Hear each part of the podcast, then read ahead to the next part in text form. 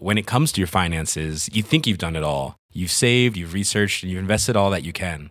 Now it's time to take those investments to the next level by using the brand behind every great investor, Yahoo Finance. As America's number one finance destination, Yahoo Finance has everything you need, whether you're a seasoned trader or just dipping your toes into the market. Join the millions of investors who trust Yahoo Finance to guide them on their financial journey. For comprehensive financial news and analysis, visit yahoofinance.com, the number one financial destination, yahoofinance.com.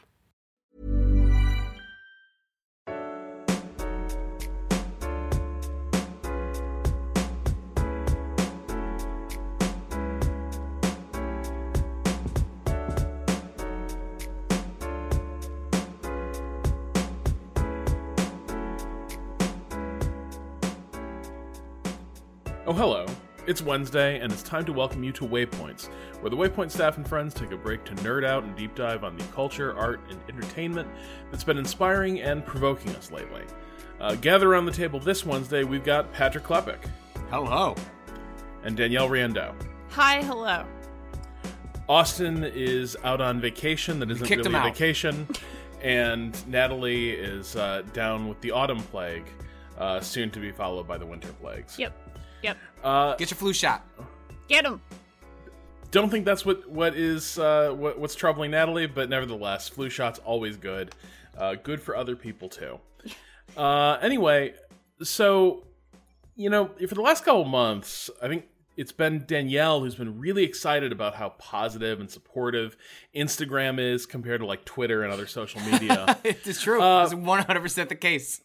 Patrick, it looks like your waypoint this week is all about explaining to- to Danielle about why she's wrong and Instagram is bad. Actually, Well, um, folks that are aware of the Waypoint uh, podcast canon know that Danielle and I are now married, and so this is now part of this dynamic. Is you gotta start tearing that white. You know, you gotta put them in check every once in a while, and this Yeah, is just you one of those things. So It's that classic Sam and Diane podcast dynamic.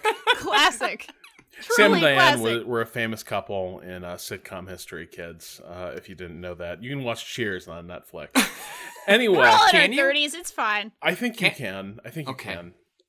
Um, yeah, so uh, there is a, a piece by uh, Taylor Lorenz, who uh, is a great uh, Twitter follow. Uh, if you are like me and that you are interested in internet culture, especially on social networks, especially on YouTube, but don't have the time to kind of delve into that stuff yourself. Like I certainly Waypoint uh, has talked about things. You know, we talk about PewDiePie, like we we talk about John JonTron. Like there are in, uh, uh, times where we get into that culture, but it's always like very specific to games and, and sort of on a case by case basis. And uh, Taylor uh, Lorenz is just a terrific reporter um, who does deep dives into this stuff in a, in a way that I find to be like very accessible. Um, so that's just an aside for um, just kind of following this person's work outside of this uh, piece, which uh, yeah, I ran in the Atlantic. Uh, it's called Instagram has a massive harassment problem, um, and it basically walks through the the narrative that is presented by Instagram is that they are the nice social network. It is where you go to feel good about yourself.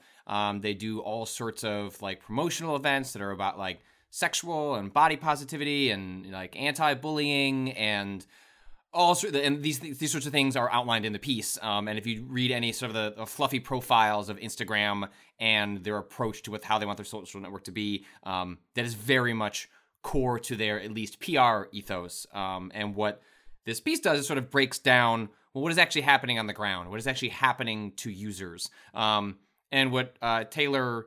Like, this is something that's been discussed before, but I, what I found provocative about Taylor's piece is the way she pe- pulls all of the threads together uh, to sort of dismantle Instagram's own uh, narrative. Because uh, I, like Danielle, um, really like Instagram has sort of become my day to day social network. Like the hierarchy, the hierarchy for me, and I'd be curious how uh, the rest of you it shakes out for everyone else. Is like Twitter is something I engage with uh, largely in a professional capacity um, because I find stories there. I communicate with an audience there. Uh, it is it is critical to the success, like the uh, like uh, page view success of my stories. Often is to to be on Twitter, and so Twitter um, has less become a personal outlet as much as a professional outlet. And, you know, we could do a whole separate podcast about how all that stuff intermingles, but that is kind of where it sits in terms of how I view Twitter. I don't have a private Twitter, um, which I know is very common for a lot of people to, so they can kind of like turn Twitter into a, a smaller, more personal platform.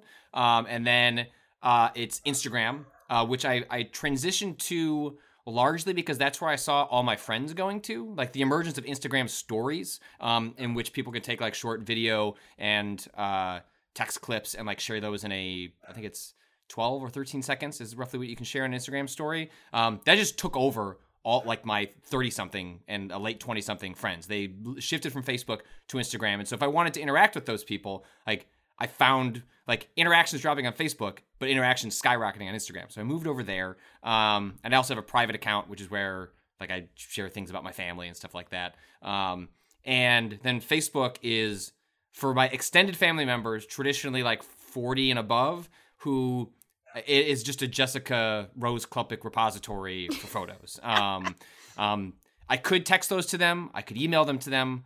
In my heart of hearts, I know I will not do that. And so Facebook is just a place to share photos of my daughter so that my extended family can see her when they don't, you know, when it's not holidays and things like that. So that's where I fall on this piece on my, my social networks. And and Danielle, given the way that I know, like you used Instagram, but I you don't have kind of vocalized a like newfound enjoyment of the the positivity and community of Instagram. So I'm curious how reading a piece like this, what your experience has been like, and how that transition has kind of taken place. Yeah, I, I feel very much like well, so I've had Instagram since 2013, I think. I've had an account and, you know, posted every now and then, kind of. I think there were like years in between. Uh, but a few months ago, sort of refound it as a as a very happy, positive platform for me because that's where all my training partners are. All my jock friends Mm. are on Instagram. They're on Facebook as well, and that's where I connect with some of them, and that's where like some of my like like my queer grappling group that is primarily on Instagram and Facebook. So like I use I use both of them for those kinds of things. But like, yeah, all my sporty friends, they're not on Twitter. they're definitely on Instagram and, and Facebook. So I started with that and being like, oh, I should I should connect with all these people. I should you know like I should connect with them online because I see them in person. You know, if we're gonna train a particular day, if we want to talk about that sort of thing, and then just fell in completely because I do like uh I do like the platform, but that was not to say that I think it's perfect. And obviously, this piece goes into a whole bunch of reasons why that is that is true. Um, so it's one of those things where it's like I I don't deny anything in this piece. This piece is beautifully put together. Um, the fact that I've had good experiences on the platform does not negate horrible experiences, and especially the way that it has been used uh, by teens. You know, I know that that portion of it is is really kind of telling and really kind of scary. Uh, but I yeah It's horrifying. yeah, it, Oh my- it's really there- it's really messed up. I like there's also the fact that like Instagram has become something of a dating platform for queer Yeah. women. There's like a special subset of like dating things you can do. Uh Are those like hashtags? Like, what are? I don't want to like give away the game. Uh, No, it's fine. It's, it's inappropriate there's an ask, actual but thing, uh, it, like a personal ad service f- specifically for queer women and uh, like femmes and non-binary and femme-identified. Like it's it's a very inclusive definition uh, uh, Hmm. for you know women, non-binary and and femme-identified folks who want to date each other and you could actually like put out a personal ad and like other people will see that and it's attached to your profile so it's much more awesome than like traditional dating services where you have a profile that you've cultivated for just dating. Instead it's like oh this is your instagram profile which of course you've cultivated to some degree but it might not be as like as constructed just for dating the way that people will make a profile just for dating that is like The hierarchy of, like, the- yeah yeah the hierarchy of like like you're like uh, all social networks are like a, a version of yourself that you want to present and it sounds like th- th- your version of instagram or where you've got it now is one where it's like it's just it's it, it runs that line of like it is your true self in so much as any of these social networks Yeah. are, are a, a, a curated reflection of our true self Exactly, exactly. But again, think- just because I've had positive experiences does not negate Well- the fact that there are issues with this platform. Yeah, I, I think one of the things that's really scary about this is it very much seems like an Eye of Sauron type thing, where Sure. like if the crowd never really latches on to like fucking up your social media shit, uh, you'll be fine. Like Instagram seems like it'll be a cool, fun platform to hang out on, but it seems totally unable to handle the fact that like there is a ton of brigading uh, that happens, particularly of like women with any kind of profile, or even not, like you know, just women who like comment on the wrong post that day. Uh, you know, the the mob decides to come after them, and then there is the other aspect of like this is the new cruelty for high schoolers to, Right. to an extent as well, and neither. Oh, of it these goes younger than that. Like my, I've heard from family members, like it starts in, it starts as soon as you make the mistake of like giving your kid access to like an old phone or an Yeah. iPad, Oh, and so as young as as young as middle school is where like this stuff kicks off. And like this is like let me let me read this quick passage, which is what how the the article opens, um, to kind of give a sense of like what what Rob is is alluding to here. So um, I'm quoting from Taylor's piece. Uh, when Brandon Farbstein uh, first joined Instagram in 2014, he was 14 and optimistic. Uh, Farbstein was born with a rare form of dwarfism, he wanted to use the photo sharing site to educate people about his condition. To, as he told me, quote, show people a glimpse into my life and inspire people. Soon enough, though, the hateful messages started coming. Death threats, uh, expletive-laden comments about his appearance. Worse. A meme page put his face on Hitler's body. Multiple accounts popped up with the explicit purpose of taunting him. His house was swatted. When he does a live video, the insults float on screen fast and furious. Quote, it's been hard to keep my composure, Farbstein told me. After trolls started posting pictures of him in the hallways at his high school, he started to fear for his safety. Eventually, he left and finished high school online. Quote, My entire experience of high school was completely ruined by Instagram harassment, he said. It's draining, it's anxiety producing. I'm used to people calling me names, but it's when people say that they're going to kill me or come find my family that really gets me in a sense of pure terror. Really, nothing can prevent or get in the way of that taking over your thoughts and emotions. And so, like, this isn't just like random internet bullies. I think a lot of times we talk about harassment. Um, it is targeted, it is terrible, it is traumatic, but often it is this vi- it's it's this viral mob, right? It's it's it's the Eye of Sauron. It's you you you're an SJW. You're you said something about James Gunn or whatever. Like there is some something like that. Things just get pointed your way, and certainly that happens on like a micro level and, and amongst like school communities and, and high school and middle school. And but that stuff is so not that just remembering what it was like to be in middle school and high school and how you felt. Like, yes, people could were often mean and cruel, but what what social networking has done is made the ability to do that, especially in public ways, so fucking easy. Yeah. Um, like it not that it wasn't easy before, but this is a tap of a finger. It is it is thoughtless to a degree that clearly none of these social networks thought about the consequences of what you put this in the hands of just like ruthless mean kids of which many of us probably participated in, you know, unknowingly because kids are often just fucking cruel. Yeah, and, I think the on the other hand, though, we are so far past where like nobody could have foreseen that Sure, this is how things yes. would shake out. It, knowing the it's, it's knowing ignorance, yeah. the passage that really leaped out for me, and this dovetails with the piece we discussed last week about Facebook, because basically these are the same company, right? Mhm. Like this Owned by the like- same company. Yeah. Uh, but there, there's a passage here uh, where they describe the moderation teams. According to an Instagram spokesperson, Facebook and Instagram share a team of 20,000 people working on safety and security across both fla- platforms. Of that team, 7,500 people, a mix of contractors, full time employees, and staff from partner companies, are tasked with reviewing content for the more than 1 billion people who use Instagram and 2 billion who use Facebook every month around the world. That is effectively not moderated at all. Yeah. Like for that scale, you, like effectively what you've what you've decided is, you know, you're looking at a massive like jagged iceberg hole in the hull and you've like put some like a strip of duct tape over one part of it. That's kind of that's basically what you're doing here. Um and even there by the way, I love the partner companies which like, I think we all pretty much know like how that's how that deal's probably structured uh in terms Oh, and those pay are, those are probably the the. I, I think there was a piece in the New Yorker or this and and Motherboard I believe did a piece here this year about like these different companies that are often contract workers that are tasked with moderating, you know, the worst parts of humanity. Um, go read one of those. Go read some of those articles if you want to just But be. I read that story eight years ago. Yeah. uh, Oh, yeah. talking about Oh, yeah. people who tried to moderate YouTube and like there's Sure. like teams within Google of like contractors who is like, all right, you need to watch all these like sketchy YouTube videos to make sure that like none of them are bad before you like put them out to the public. And it was a lot of bad shit, and people saw a lot of like traumatizing things. Uh, but it's just deeply there's there's I think two really frustrating things here. Uh, one is that like the human nature problem of just the shitty behavior that social media sort of allows and exacerbates. But then there's the other problem of the sort of willful naivete we see about this problem consistently, this constant like bumblefuck response Yeah. uh, to an old and ongoing phenomenon of like, well, gee, I just couldn't have couldn't have anticipated this volume of uh, you know bad activity. New York Times Day is running a story about how Facebook uh, still isn't really grappling with the fact that like literally uh, in the uh, Myanmar genocide of the Rohingya, uh, literally like Facebook was like used as a weapon. It was part of the like military campaign of ethnic cleansing. It was a tool. It was coordinated. And it was coordinated using like basic like manipulation of Facebook tactics.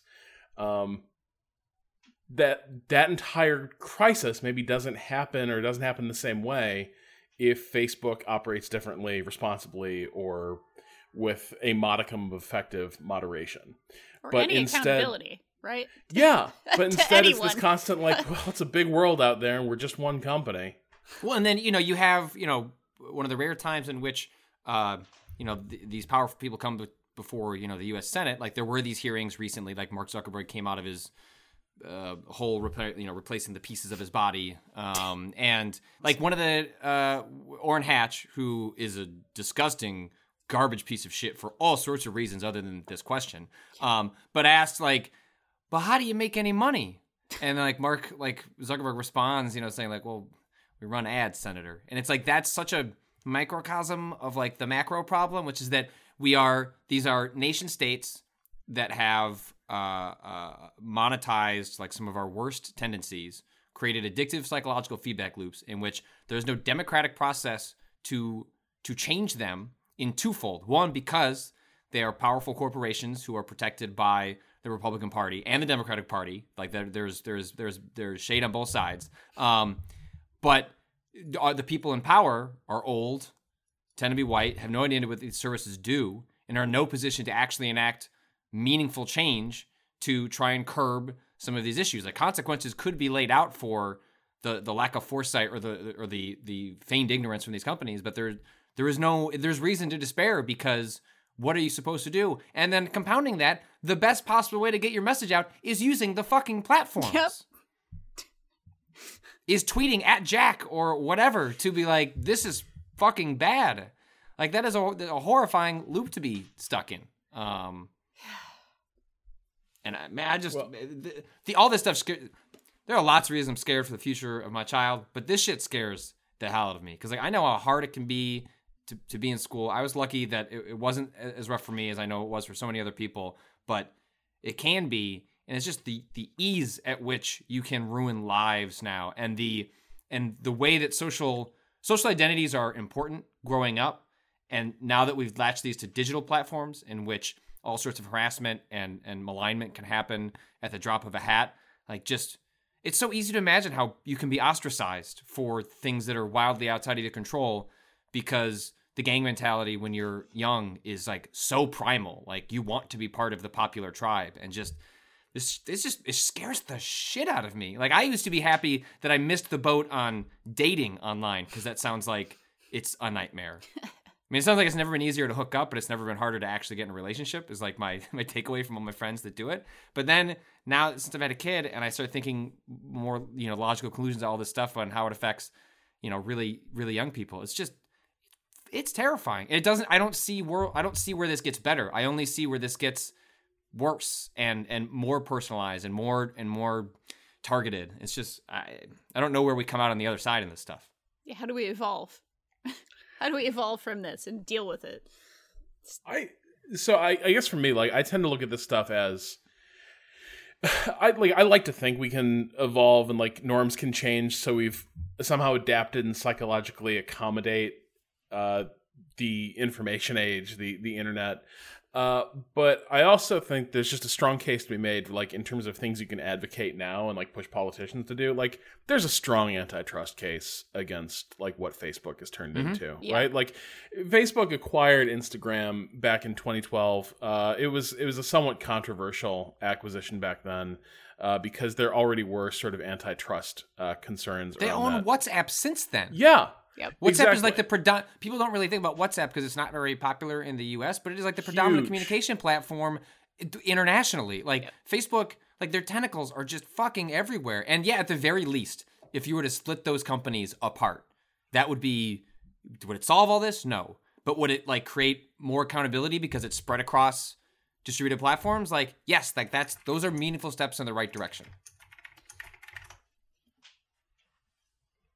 Um, so we'll see. You know, I, I I'm curious. You know, we got the midterms coming up. 2020 is coming up. We we're already watching potential candidates really fuck up their opening gambits into becoming 2020 candidates, which is not my waypoint, but I thought about it for a little bit. Um, and I'm I'm curious how things like this, like I, I think there is going to be a strong in the Democratic primary, a strong anti-corporate uh, push, and I'm I'm hopeful that maybe this will become one of the legs of that anti-corporate push is to uh, to think through stuff like this and to think about these questions because they are going to be only more predominant and uh, impactful in the years ahead. And so, if we're if we're gonna start busting up companies, you know, I, I, I think starting with the social networks in Silicon Valley is a is a hell of a place to start.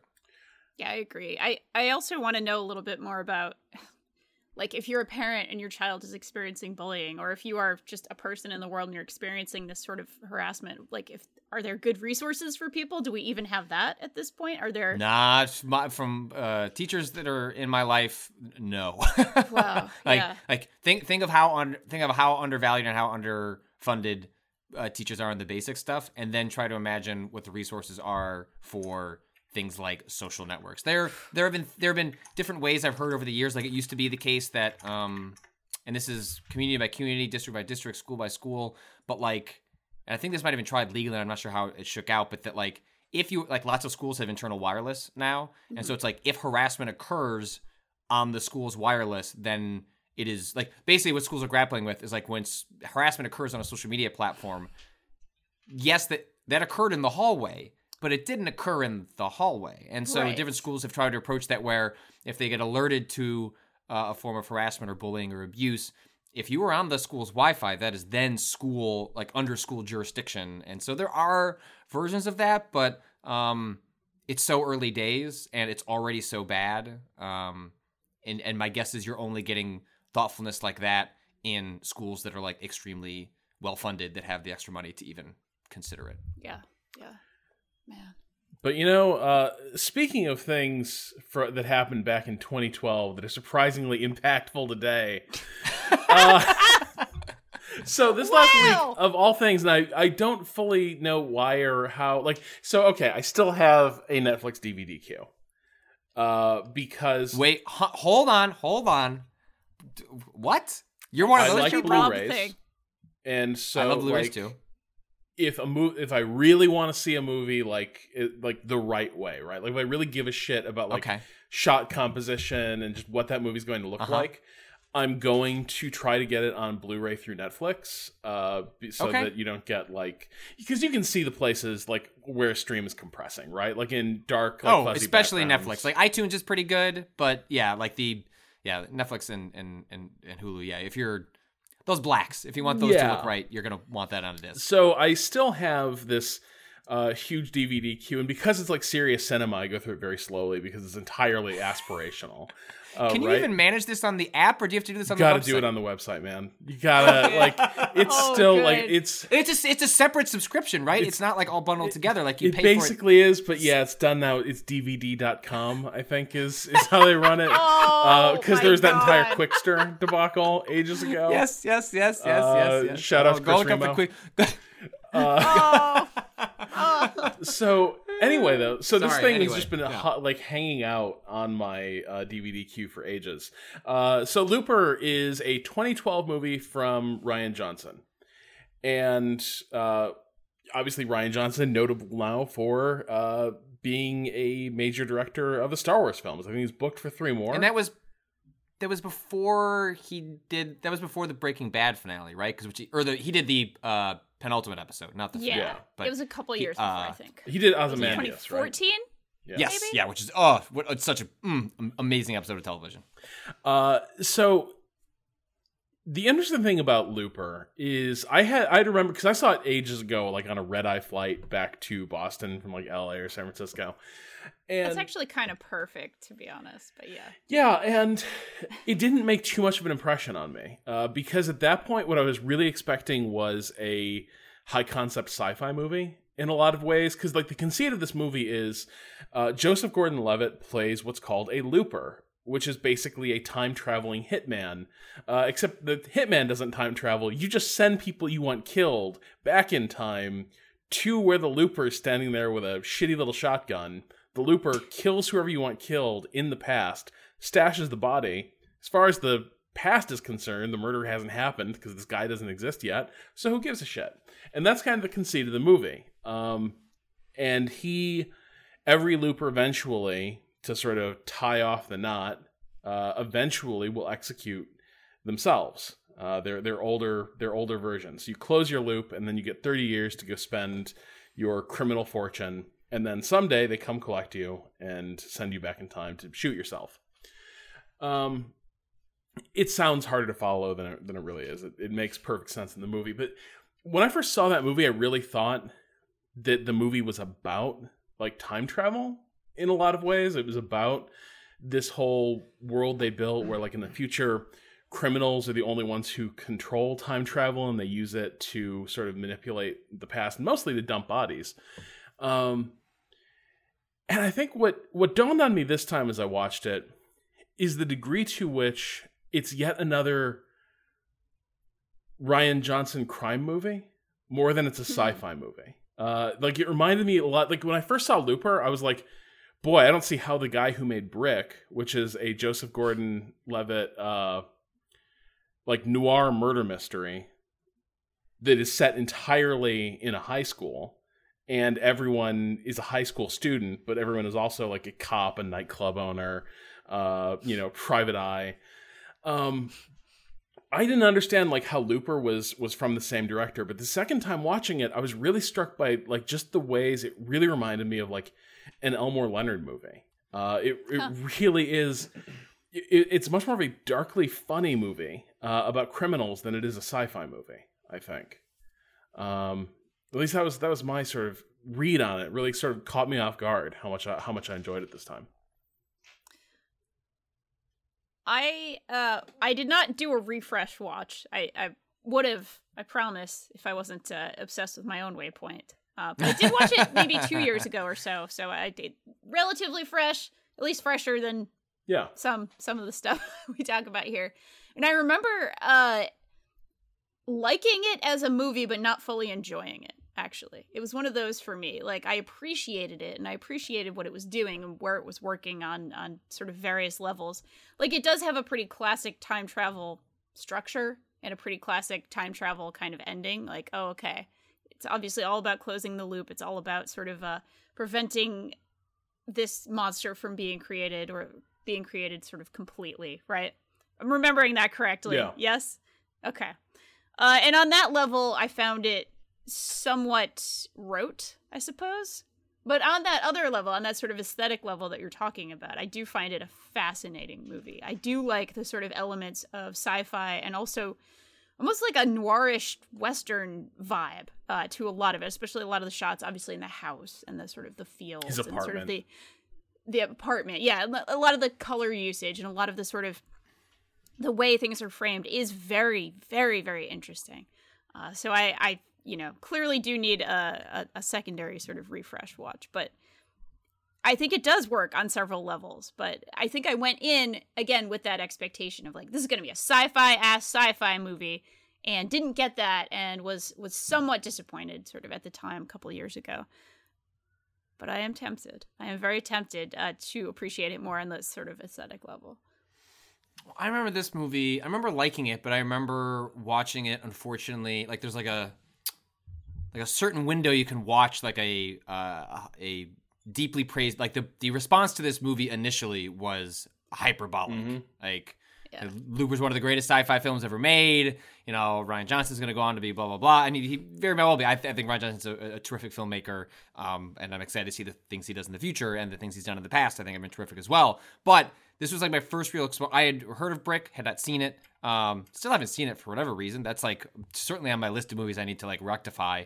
Yeah, Um, Brick is genius. but yeah, that yeah, that's what I've heard. It's like remains probably his best work um, um, so far. Um, and but the, the reaction to Looper, and especially as someone like everyone in this group, uh, everyone at Waypoint probably like d- you know deep into an appreciation of of science fiction, especially like sort of like high concept science fiction. Um, I liked it, but I remember thinking like, oh okay, uh, like yeah, that was good. But I wonder now if it's been long enough that like so much of that has faded that you can go back to just appreciating what it is as opposed to what you think it's supposed to be.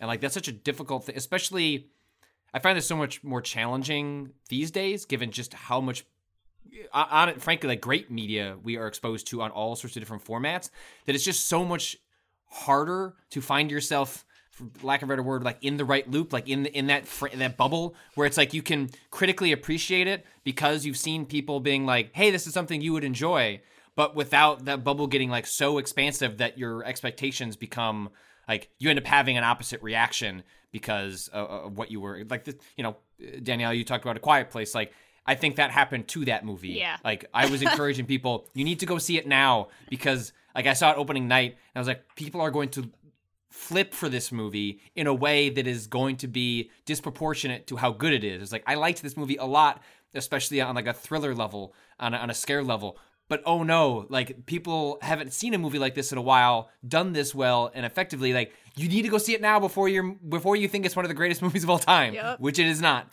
Um, and I think I, I'm be curious to revisit Looper now because it has none of that baggage. I think it, is, it just settled into being like a good movie, uh, uh, maybe a slightly above average Rian Johnson movie because of like his his pedigree and the other things he's done, especially in television since then. Um, but I was just in a weird space where I, I don't think I saw it in the theater. I saw it when it came out to rent, and I was I probably got it through a DVD queue back when most people had DVD queues. DVD.com. Um, okay. no, it's just it's just Netflix.com. Then I'd have to go to a separate I website. I ordered two new back then. DVDs today. Wow. Which movies? Uh, Terrence Malick's The Thin Red Line and My Man Godfrey. okay, Which is Lubitsch. all right. Okay. Um, maybe not Lubitsch. Um, but yeah, I don't. You know, it's interesting that you say that because I think you're exactly right, Danielle. Like the movie is like it is about can you like stop this like criminal mastermind, uh, future Moriarty from like rising to control all crime and kill a whole like shitload of people. The movie is about that. It culminates in like the decision to figure out a desperate way to tie off the chain of events that leads to the creation of this monster. And yet watching it the second time I guess because I already knew that, I was able to just sort of set that aside. That's not the interesting part of the movie, but the, the mm. the interesting movie that's here is a harder one to describe and sell sell to people, and to make them see when they're still trying to figure out what the ultimate arc of the story is going to be. Like I think this is one of those movies that, like, plot serves poorly in some ways. Like I think I wonder if Looper's a thing now. And it presents as a puzzle box, right? Like it presents as a puzzle box. So we're engineered as a viewer, you know, in a post like J.J. Abrams' world, like there is a specific way that that films are and media can be built where it's like, oh, this is why this is how I'm supposed to watch this. I'm trying to see if I can get ahead of the movie to figure out where it's going. And it seems like Rob, what you're suggesting is actually like once you've got the spoilers out of the way, you can actually focus on the movie that's there. Yeah, like there's this scene uh, because somebody was talking to me about how the film doesn't make sense. Like the time travel paradoxes are completely unresolved. But like literally, there's a scene where Bruce Willis says straight up to his younger self, um, you know, don't think about the time travel shit. It just it just messes with your head. It's not worth it. Uh, you're not going to get any good clear answers. Just just go with it. The Austin Powers moment that he has. Yeah. Yeah, and that. and I think that actually is like I think that's as close as Rian Johnson gets to like coming out from behind the curtain in this movie and just being like, look, like this this movie operates with this conceit. It's not really about this though. It's about um I think it's about how disappointing and small time the future was already starting to feel back in 2012 and where how disappointing and small time it appeared to be on a trajectory to becoming right so like this is a movie where um early on they established like telekinesis exists. 10% of the population have telekinetic like psychic powers.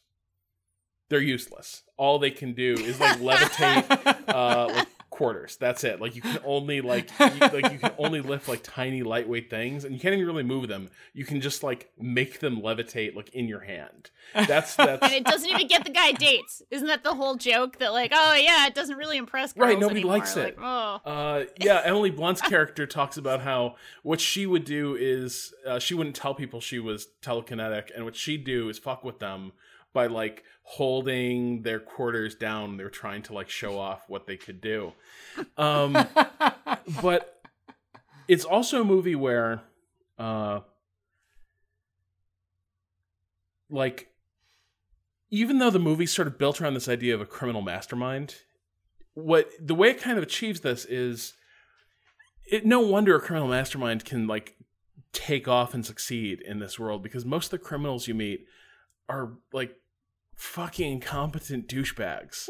Like all of them. Like you know the loopers. Uh oh they're these like picked hitmen and all that.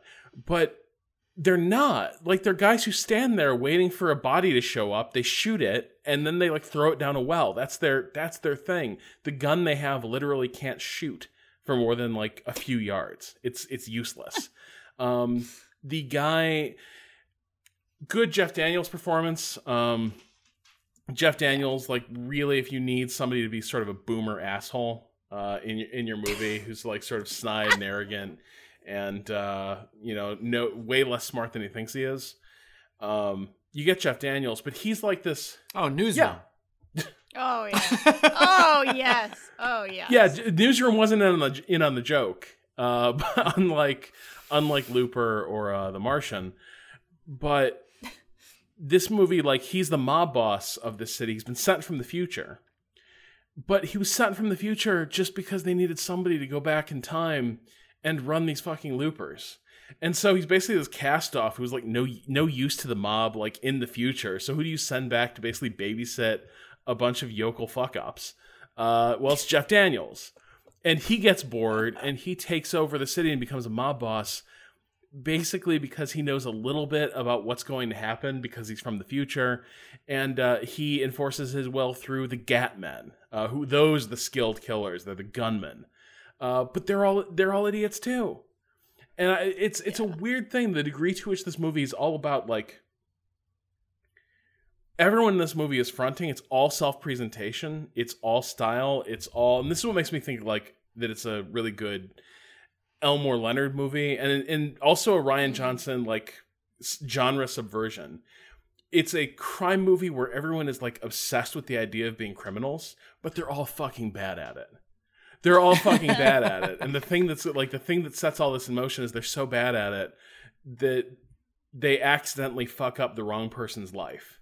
And in the future that person comes and like ruins theirs. That's kind of Well, and it's and it's not so uh, on the nose in like a Fargo sort of way, right? Where you have like a bunch of people want to be criminals or criminal criminal fuck ups who the point of it on its face, especially like in the I mean, true in the movie and true in the TV series, but like it's meant to be overtly comedic, like how bumbling these people are and what they get themselves into. Whereas it, you know, Looper is a Yeah. little more subtle about it, or it's it's more you're reading into that as a second or third reading of the film, as opposed to a Fargo where it's like, like, oh, can you believe this shit? Um, like it feels like Fargo is chuckling with you, whereas Looper, you kind of need to read between the lines a little bit on on what its characters are. And are Yeah, I think Fargo like like Fargo is this entirely postmodern like look at look at how dumb everyone is and selfish and banal. Um whereas again like the Elmore Leonard thing is criminals are often, you know, like people are career criminals who like choose like my job is going to be a stick-up man. That person is probably in most cases not going to be a scholar. Uh, that person is not going to have the best like impulse control. That's sort of the Elmore Leonard thesis. Is like a lot of people get in trouble with the law. They're not crooks. Crooks are, you know, basic like career crooks in like the Leonard verse, most of them are pretty bad at their jobs, and you know they're going to end up uh, shooting each other, uh, getting arrested, or getting killed by killed killed by the police. Um, and what makes those universes kind of cool is that there's always that chance there's a few people who know what they're about in that world, and like seeing how the few people who have a, that modicum of self awareness like interact with that world. Uh, and I think Looper kind of operates in that same tradition. Uh, so Yeah. Yeah, really enjoyable movie. Uh, I, I would say like worth revisiting if you remember it mostly as kind of a disappointing, uh, you know, sci-fi movie. And so, speaking of things that also might be surprisingly good, uh, we're going to take a little break here, and you're going to hear an ad.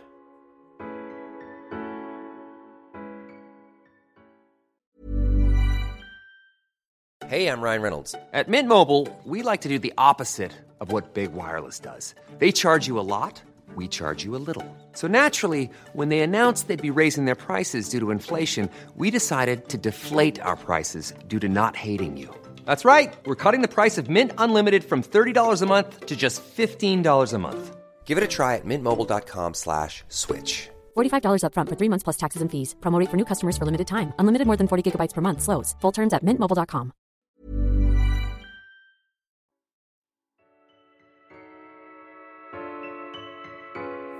All right, we're back.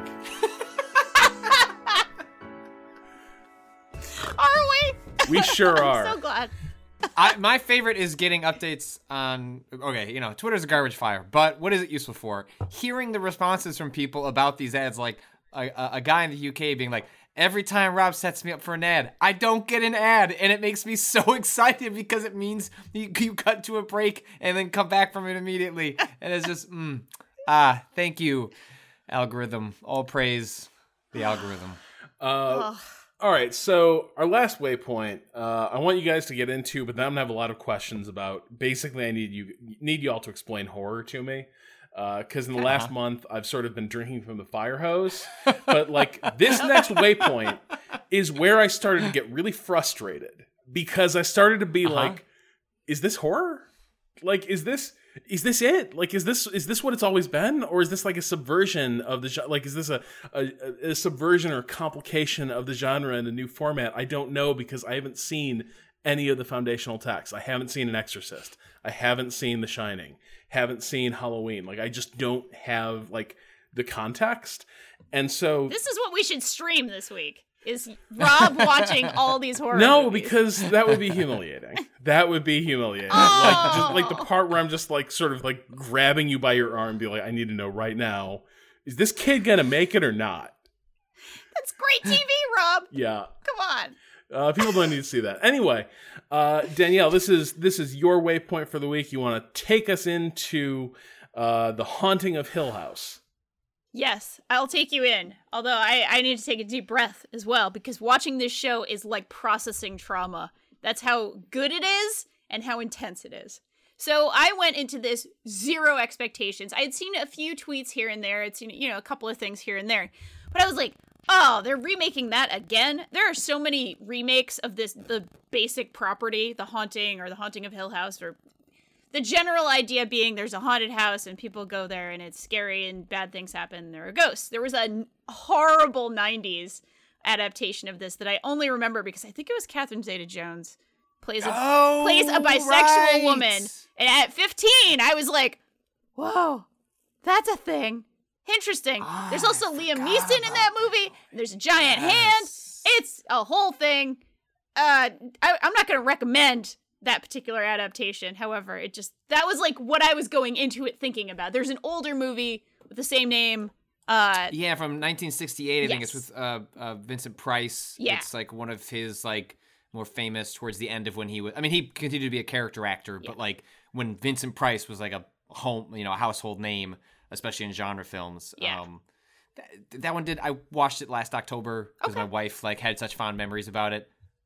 If you are only coming at it with like contemporary understandings of horror, it's slow in a way that may be frustrating, but it's probably interesting for historical context of just how they built tension and and portrayed it in cinema. You know, yeah, I haven't seen it in a ago. very long time, so I a lot of it has a little bit not fresh in my Yeah, mind. The original, sure. you know, I think that was the original. I don't think there was a, a previous one, but yeah. So the '60s one, the '90s one, and then this TV show. I was like, oh, they remade it again. All right, cool. However, watched the first episode on a whim, and I was clutching my dog. Like I, I was cuddling him. I usually cuddle with him. I was clutching him because of how effective it was. So what it is at it, at its core is uh, a really a mishmash of very very good genuinely like family drama or prestige drama about a family and uh, domestic trauma and living through trauma and how people process trauma and also a genuinely scary and effective horror show uh, it goes through sort of two timelines one in the late 80s and one in the current day following a family so they move into this house in the 80s their whole shtick is they they they flip houses. They go to a house, they fix it up, they sell it for millions of dollars or whatever, whatever, a massive price. They go to this horrible haunted house, big, creepy. It looks gothic. It looks like what you think of when you think of a haunted house. Lots of rooms, lots of creepy stuff. There's ghosts everywhere. There's hauntings. Statuary. There's apparitions. Statuary. Yes, exactly. Uh, and you get to know the characters kind of bit by bit, episode by episode. Now, as Patrick has suggested, I've gone through the first three episodes at this point. I will continue watching it. However, it is it's it's a lot. So sorry, uh, finishing the setup. Uh, it goes through this sort of two timelines. There are five children in the family, and there's two parents. Um, and it goes through both timelines of the you know back then, which is sometime in the 80s. It's not like said at this point, but they're like one of the, the little boy has like a Ninja Turtles pillow, so it's got to be like late 80s, generally around there Yep. um, and sort of their adult selves and uh, sort of how they have grown up, how they have dealt with their trauma or not dealt with their trauma, and what they're doing now. And there's a lot of ghosts. So the thing I want to say, like top line about it, uh, is that it's really, really effectively shot. And actually, the editing is amazing, and you don't always notice the editing uh, in a in a great movie or a great TV show. Even if even if you went to grad school for editing like me, you don't always like sit there and think like, oh, this was a great cut. But it, it does beautiful things with cross cutting, sort of one timeline to the next timeline very seamlessly. They do a ton of form cuts, which is just like, oh, you know, this one's eating an apple in this scene, and then somebody's eating an apple in the next scene, stuff like that. Like just it just cuts on on that sort of action really, really effectively and really nicely. There's a lot of great motifs. I've also heard, although I haven't necessarily noticed this yet, that there are like secret ghosts in a lot of shots.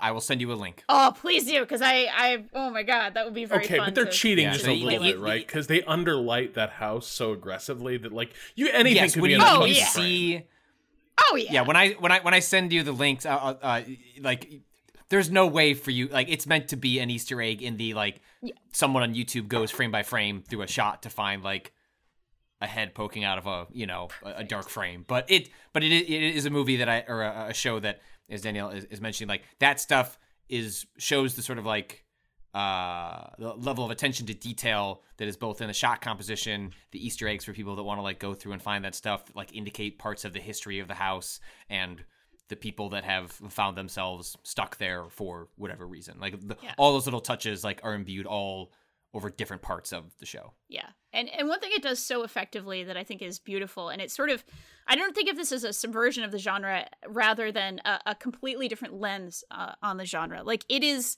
it is shot with that attention to detail and edited and with that attention to detail and the performances are incredible. So it really does feel like a, a genuinely lovingly rendered drama with these characters that are so rich and so complex and the way they've dealt with the things that have happened to them in their lives are so interesting and realistic and layered and beautiful that it feels like as opposed to some horror movies which i still love you have a bunch of archetypes running around like in the couple of purge movies that we've looked at thus far it's it's you know largely archetypes of people or or maybe not all the way stereotypes but you know By the time you get to election person, year, this type sure of person. fuck is a bunch of stereotypes. Is it? All right, well, archetypes running around. that yeah kind of yes this feels like people this feels like people who have realistically uh, dealt with a lot of horrible shit and are trying to get through the day and they are trying to get through some even more horrible shit and supernatural shit or preternatural as one of the characters prefers steve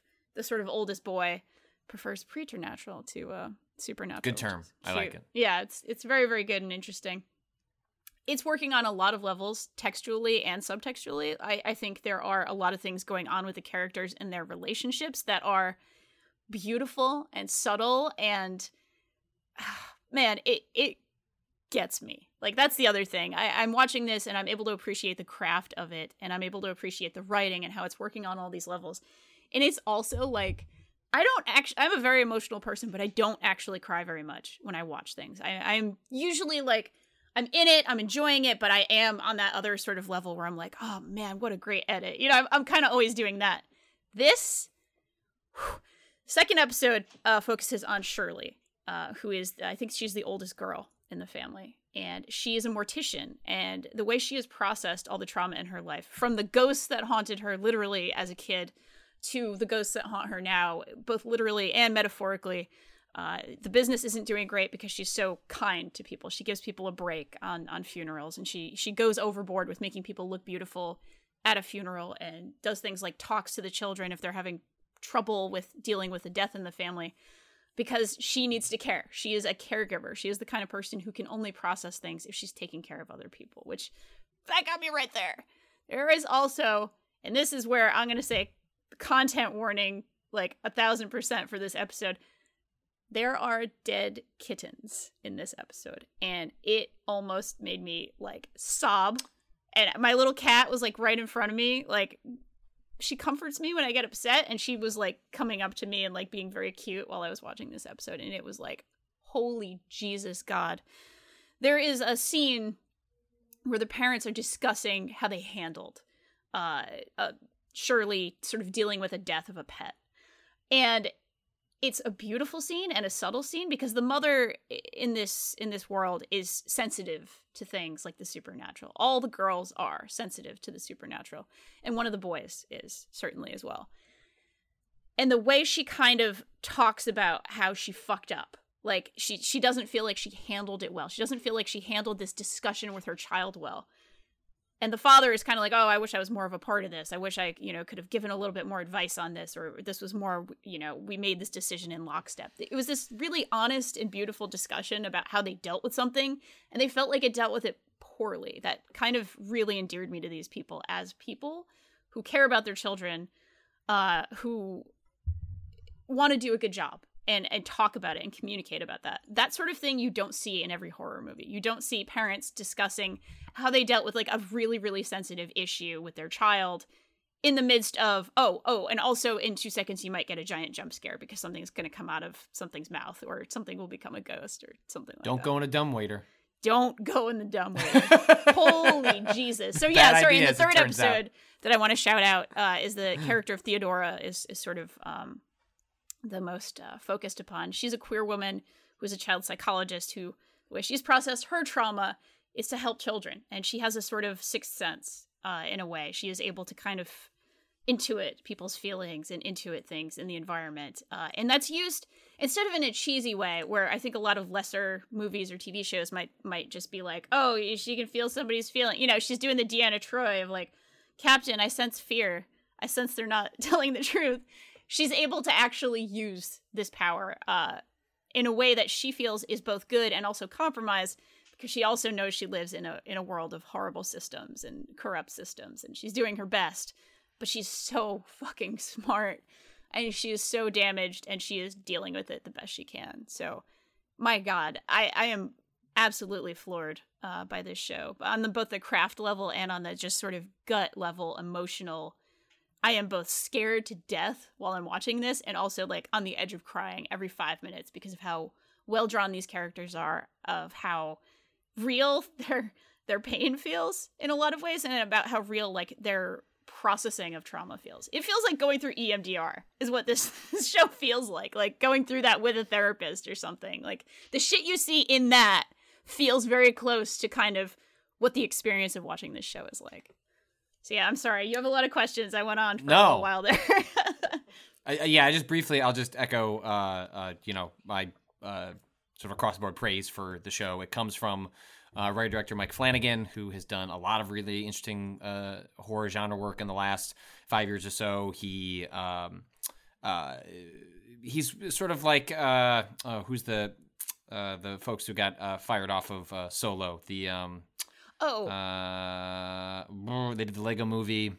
Shoot, why am I forgetting that those the, that duo? Anyway, they you know they've done like Twenty One Jump Street. They did the Lego Movie. They, they had a way of like going into properties that they had no right to and turning them into something that was interesting and and, and at times thoughtful. Um, and and enjoyable. And so like Mike Flanagan has done this a number of times. Like uh, the original Ouija film is complete garbage. It is it is unbelievable trash. And they made a second movie, Ouija 2, which like who would want to make that movie? Mike Flanagan would want to make that movie. and one of the actresses was actually in that. I think. I think Yes, Kate Siegel, who plays Theodora, was actually in that as well. So it's yeah, Correct. And she is the centerpiece of that film. Yeah. Like he is um, someone that a lot of his work focuses on kids. He works really well with children and finds ways to make them fully fleshed out characters as opposed to a lot of horror films that just take children and use them as well, kids don't know what they're doing, so they're just gonna like go into that basement so a ghost can pop out.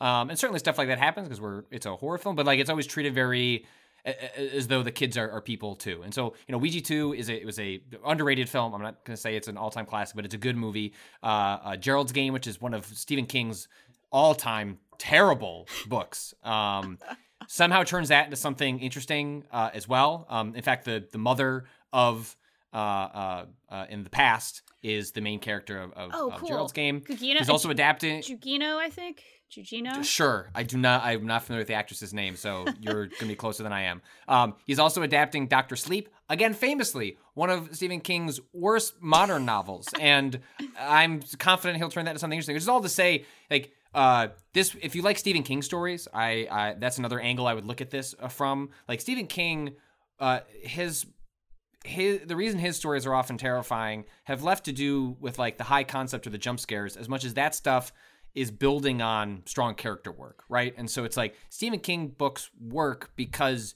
you believe in the setting and the characters. The settings become characters. The people are believable. Um, the reason his endings are so disappointing is because he builds up things in such a credible way that you're just so frustrated that he doesn't know how to finish them out. And uh, Haunting of Hill House is feels like Mike Flanagan's way of doing a television like Castle Rock. I think is okay. There's a Stephen King TV series out there on Hulu. Hill House blows it out of the water, like because it it, it, mo- it better understands what is actually interesting about Stephen King as an author when he had at his best. When you read a book like It, um, or The Stand, um, or even Pet Sematary. Um, so uh, yeah, I I'm, I'm really enjoying it. You should uh, be forewarned, Danielle. Like if you're already sobbing, I'm not I'm not past third episode, but I've heard episode five is a lot. Yeah.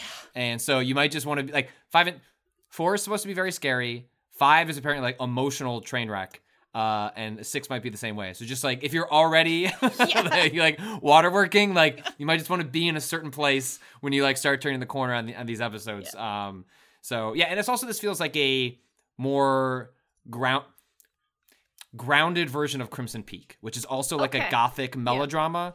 Um, Haunting of Hill House is a melodrama. Um, gothic horror tends to be melodramatic. Um, and this feels a little more grounded as much as like a horror piece of fiction is. Um, and, and the last thing I'll say is that it lines up with a type of uh, I'm a big fan of like Friday Night Lights, Parenthood, like sappy family dramas are something that like have always been just like whatever. It's a it's an itch I like to scratch. I've put off watching this This Is Us show because I've heard it scratches a similar itch, but is like not nearly as good as Parenthood or Friday Night Lights was. And this show operates on that level for me, where it's like it's a credible, interesting family drama that just so happens to have horror elements. And most horror tends to be the inverse, in which it's horror ele- it's like horror is the centerpiece and then there just happen to be characters and a plot so they can get to the other stuff um, but this feels like the horror is a wrapper the horror is like it's it's not just thematic trapping but the horror is like a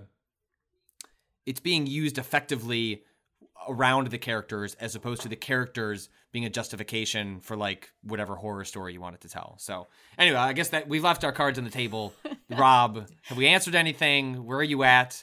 What was your reaction to this? Because it sounds like you were a little more, if not muted, confused on on what to No, take I think I like only watched the first episode, so I haven't really gotten into the meat of the show in, in a lot of ways. the first I'll say the first three I feel like gives you uh, an arc, Yeah. and that if you watch the three and it doesn't do anything for you, from what I understand, nothing is going to change But- going forward. It's only going to be more of Like that. I will say, I liked I liked the first episode. Uh, I think for me, I think what did surprise me was the degree to which my understanding is like all horror movies and suspense movies, for the most part, operate uh, to some degree on the level of metaphor, right? Like the monster is not Yeah. just the monster; the monster is also standing in for other things. You know, the conceit is uh, can can be uh, analogized to a, a number of different uh, different things that people experience or or that are work in the world. I was surprised. So I was thinking of um a different Parenthood movie, the Ron Howard movie with um uh, Steve Martin and Jason Robards Right. from ages and ages Oh. ago. But it reminded me of this Yeah. a similar thing where it's a like multi generational family drama in a lot of ways, trying to process like what happens when you all loved each other at one point. You're sort of this ideal American family, and then flash forward twenty years. Not everyone love like not everyone likes each other, or you all love each other and you want to care about each other, but like also you want to not have anything to do with each other. Uh, like like the the problem of family members become estranged and sometimes for good reasons sometimes for petty ones but like what happens when there are people that like legitimately you don't want to answer the phone you know you should but you just you just don't. You you just don't. Maybe this person needs your help but you're just you're tapped out. You have no more help to offer. Or you've done it so many times before that like Yeah. part of the way without getting into spoilers of the plot beats of, the, of this show is like your your hope is because it's a big family unit that well I won't answer but you know someone else mm-hmm. will answer. And like they'll pi- like I picked up the baton last time. Like hey it's it's someone else's fucking turn to to deal with this. And I think what confused me here a little bit is that for me this feels entirely like like a, a rapper is a good way to put it. Like this one does feel like is this a decent representation of what horror like what classic horror tends to be because on the one hand it's such a classic form. We've got we we bought a haunted fucking house and it's fucking cursed and terrible things happen and we're all we're all traumatized and horrified by by what we've seen. But another level this is a story about like this could just as easily like if you say if you just embrace the metaphor and you say like actually nothing's haunted there are no monsters. This is just a family haunted by loss and uh you know mental illness uh you know w- within the family and on the part of a parent um does this show substantially change? And i'm not sure it does because it's, such a family drama like down to its you know down to its toes that i'm sort of sitting here like a little bit not weirded out that's that's that's the wrong way to put it but even though there's all these jump scares there's a part of me that's watching it and i'm like yeah yeah. Okay got it. Monster possession. Scary thing dancing through the halls. Okay what's going on with steven? Like is he just an asshole or is he like Right. working through some stuff and he's just processing it badly? Like is he really this insensitive or is he just like relate to you badly? Like that's the weird thing It's just is- Alan Wake. yeah is so like i where i've come down with this movie is like when i watch when i when i watch this show practically all i see is the metaphor and like the horror of it begins to disappear for me entirely because like pr- primarily it's about you know these daughters and sons uh processing what the collective trauma they share Well, this uniquely kind of got to me, I think, because it speaks so directly to why I like horror. Like I, I, I've said before, I think it's the only honest genre, or only completely, fully honest genre of fiction. In that every human being, okay, I, I know it's maybe not a perfect argument, but it, it speaks to me that every human being is afraid of death and afraid of loss and afraid of grief and has a very very difficult time dealing with any of these things uh, on a, on a real level, on a day to day level. Because if you obsess about it all day, every day, you, you can't get through the day. You can't get through anything. You these things become diseases. They become things that you can't uh, keep you from functioning. So horror kind of reminds you of that and gives you that catharsis. I think. In this, it's working on that. It's working on both levels. It's working on that metaphorical level, but it's also working on that visceral level, that gut reaction like yeah it, it is that horrifying to have like a parent die or it is that horrifying to have a pet die it is that horrifying just be a flesh and blood being in this world that is going to die that lives with the knowledge that you will become diseased and fall apart and die one day that is utterly fucking horrific no matter how much we dress it up or how much we'd like to pretend that our lives are normal in some fashion. Like this is like family drama, family drama, ghost. And uh, that works for me. It works for me so Yeah, so the- well. honestly, the mashup works for me too. Yeah. Like I can see, like I can see, I, I totally see where Rob you're coming from. Where, like, especially someone that's like a cat, you know, maybe not an appreciator of horror, but just like a casual like dip in, dip out, like you know, based on you know where the winds are going, if someone or someone recommends it, or if we're doing a, a, a rewatch podcast. But it's not necessarily something where you're like seeking it out in the way that Danielle and are like desperately looking for something like another like another hit of it like just I need something new like I've been I need to find some new way to get scared or or like re- traumatized by some piece of horror um and I do think part of part of why I love this show is bec- is like the the mashup isn't perfect but I it so effectively pulls off both of them that it just it, it does work for me right? So like I think you're right that you could take out all of the monster elements and it would be a potentially interesting like family drama all on its own. Like the characters are well realized enough separate from the ghost and what goes bump in the night that there's a there's a version of the show you could work out that you know you could you could see that that functioning. And then the the horror stuff i think is shot so effectively uh that it works on its own. And so mashing those things together is just like oh it's peanut butter and chocolate to me baby. Like i it's like i Yeah. love cheesy melodramatic family dramas. And then i love like horror. And also because it's very uh economical with the horror. Like it's um it's kind of in and out. It doesn't like when it those moments come you're at least this has been my response is you're like ah shit. Okay here we go. Whereas in most horror films like that's what you're there for the whole time right? So um there are moments where they can like credibly creep you out or, or make tense but it has to work so hard to get to those moments because that's what the whole 90 minutes is about.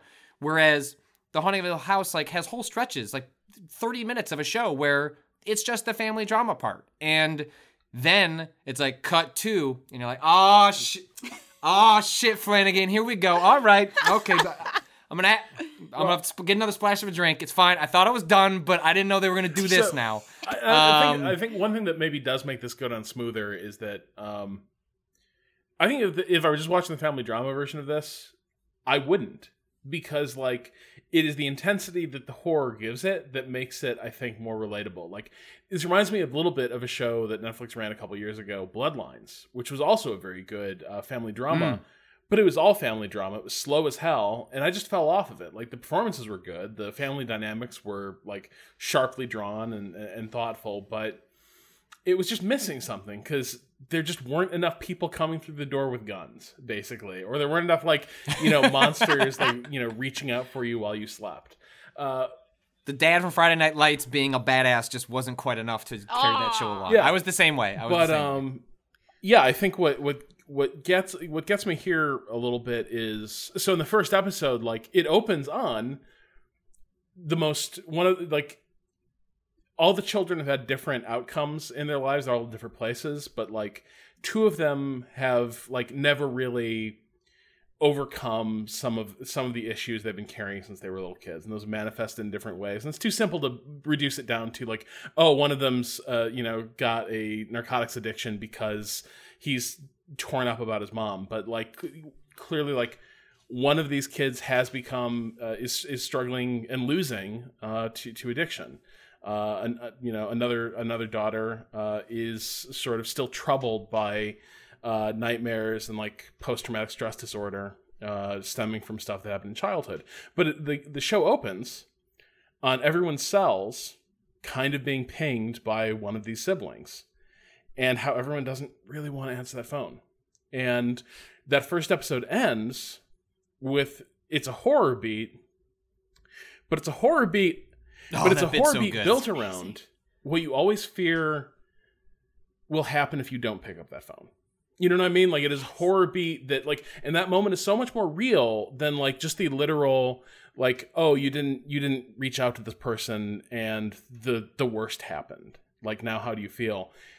Transforming that into a horror moment in some ways I think makes it feel more real. It, it sort of pierces through like the armor a little more effectively. It becomes less of an intellectual, like, yeah, that could happen, and more of a, yeah, but how would it feel? if that happened and Yes. you Right. clicked Yes. decline earlier in the day. Makes Yeah, it it, it, it takes an emotion and like turns it into Yeah. a physical object for you to look at. Yeah. Absolutely. I'm also just not sure. Like, dude, it was a fucking grind. I was watching this at like 9:30 this morning, and I was just Uh-huh. like, I need a fucking beer. I am like, I am freaking out here. Like, I had the shades drawn and everything. That house sucks. That house sucks. I Yeah. yeah. I've been doing the thing that I haven't done since I was a teenager. I remember doing this in Stir of Echoes in 2000. I was 16 years old. Kevin Bacon. Kevin classic. Bacon classic, genuinely scary uh, uh, Mhm. ghost Oh, yeah. story.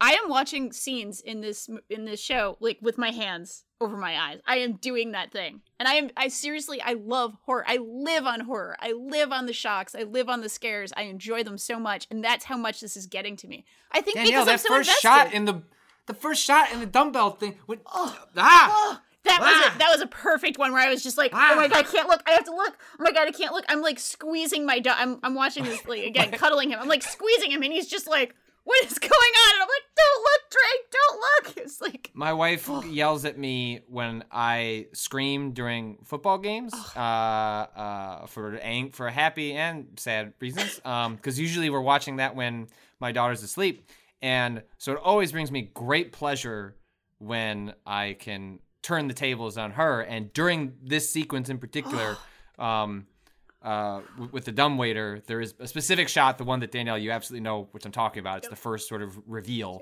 let's say. Oh my God. And she just shrieked like as though she was auditioning for a horror film. Like, hey, can you scream? Like, just like show us if you're capable of screaming. It is like just. In no way did you mute yourself. You just it came out in just like the loud, and I just we had to pause. I was just like, cat. I was just like, you yell at me all so often to just keep my shit together during the football games. And like, what are you doing? It's nine o'clock at night. Now she's really sleeping, and you're screaming. And I was just it brought me that's so much joy. hilarious. Yeah. but that's the kind of remark. That's the kind of Schadenfreude that can come get, come back and haunt you later. Oh, That's true. That's true. All That's right, true. I think uh, that will that will do it for for this week's episode. What the where the hell did I put the outro notes? I've got too many fucking tabs open at this point. Uh, yes, that'll do it for this episode of, of Waypoints. You can watch uh, The Haunting of Hill House, based on Shirley Jackson's book, uh, on Netflix. Although I should say, like, I because I've heard some people that are big fans of that original book. I have not. I have not read it myself. Uh, adaptation would, in the loosest possible terms, from what I understand about what the uh, that book is is about. This is more like used as a starting Right. off point as opposed to adapting. Yeah. So just, uh, and I'd be curious for folks uh, that have uh, read the book, like to chime in, like write into us and like let us know or hit us up on uh, the garbage fire that is Twitter. Because I, I I have heard from fans that are big fans of that book who really dislike the directions this have gone, this the show went in, and I wonder how much that is tied to, you know, an appreciation of of the original book itself. All right. Uh, our thanks to Too Mellow for the track Slide Asleep off the album After Midnight. You can find that at twomellowmakes.bandcamp.com. And you can keep up with all of us at waypoint.vice.com. I'm Rob Zacny. You can find me on Twitter at Rob Zacny. Patrick, where can people find you? And Patrick Klepek. You can find me live tweeting my experience watching this show at Danielle R.I. You totally have left Drake behind at Hill House. You'd have been like, "That's that's not Drake," but it's like, "I think it is," and you're like, "Nope, I assure you, it's not Drake." Car peels out. The dogs were weren't real. Yeah. There were no dogs. I never had a dog. know- What are you Ah, talking about? Wash my hands. Uh, all right, that'll do it for Waypoints. Hope you've enjoyed the break. Uh, we'll be back real soon with. Mm, I don't know what our schedule looks like this week uh, because we are we are going to be doing a uh, marathon stream starting on Thursday at noon and run our part of the 72 hours is going to run through Friday night at midnight. Uh, we're going to be doing this for the Florence Project, uh, which you can lear- learn more about at uh, FERP. Sorry, that's not helpful. You have to imagine it. It's just You have to imagine it being F I R R P dot org. We'll to edit this part out because it's disrespectful, but it's extremely funny. Uh, so you can learn more at at uh, ferp.org. uh, Rob, you keep doing I, it. I can't I can't help it at this point. I just have to I just have to read that URL. Uh, F-I-R-R-P dot org. Uh, that's the Florence, Florence Immigrant and Refugee Rights Project. Uh, they work for, they give legal aid services to detainees in Arizona. Uh, and we did an interview with uh, Amalia Luxardo from uh, the Florence Project uh, the other day. You can listen to that at the tail end of our most recent episode of Waypoint Radio. Uh, but we're going to be kicking off a charity marathon stream for the Florence Project on Thursday at noon, uh, which you can you know watch over at twitch.tv slash waypoint and uh, we're going to be doing it for 36 hours and then we're going to kick it over to our community who are going to be seeing out the rest of the 72 we're still working out like what our overall programming schedule is going to look like uh, i'm pretty sure at least we're going to be doing some xcom and tactical tuesday type stuff hopefully early uh, because i'm not letting austin anywhere near that save uh, given austin's proclivities uh, at like wow. Okay. at like once we are like 12 hours into this thing i don't want austin to be near our precious soldiers wow. Uh, yeah, we, we're gonna do a lot of things. I think we're gonna do some. Uh, I know uh, Natalie wants to do some blackout. Uh, I want to, you know, uh, breakfast and blackout, which, mm, you know, I mean, it's a good name, but also, uh, I want to play some Dead Cells. Uh, for sure, we'll do some horror games. Um, yeah, figuring that stuff out. But if people have suggestions or things you guys, uh, you know, everyone would want us to do, you know, hit us up because we're still kind of ironing out what what exactly that's all. and we may have another podcast for you this week. We might also just be recording a couple podcasts live during this uh, during the stream. We're still sort of Yeah. working out what our Yes. schedule is going to be. It's a little hectic because we are all uh, gathering in new york. We're all migrating uh, for the season to to, to stream together uh, in uh, in new york. So hope you'll join us again. But until then do not give in to astonishment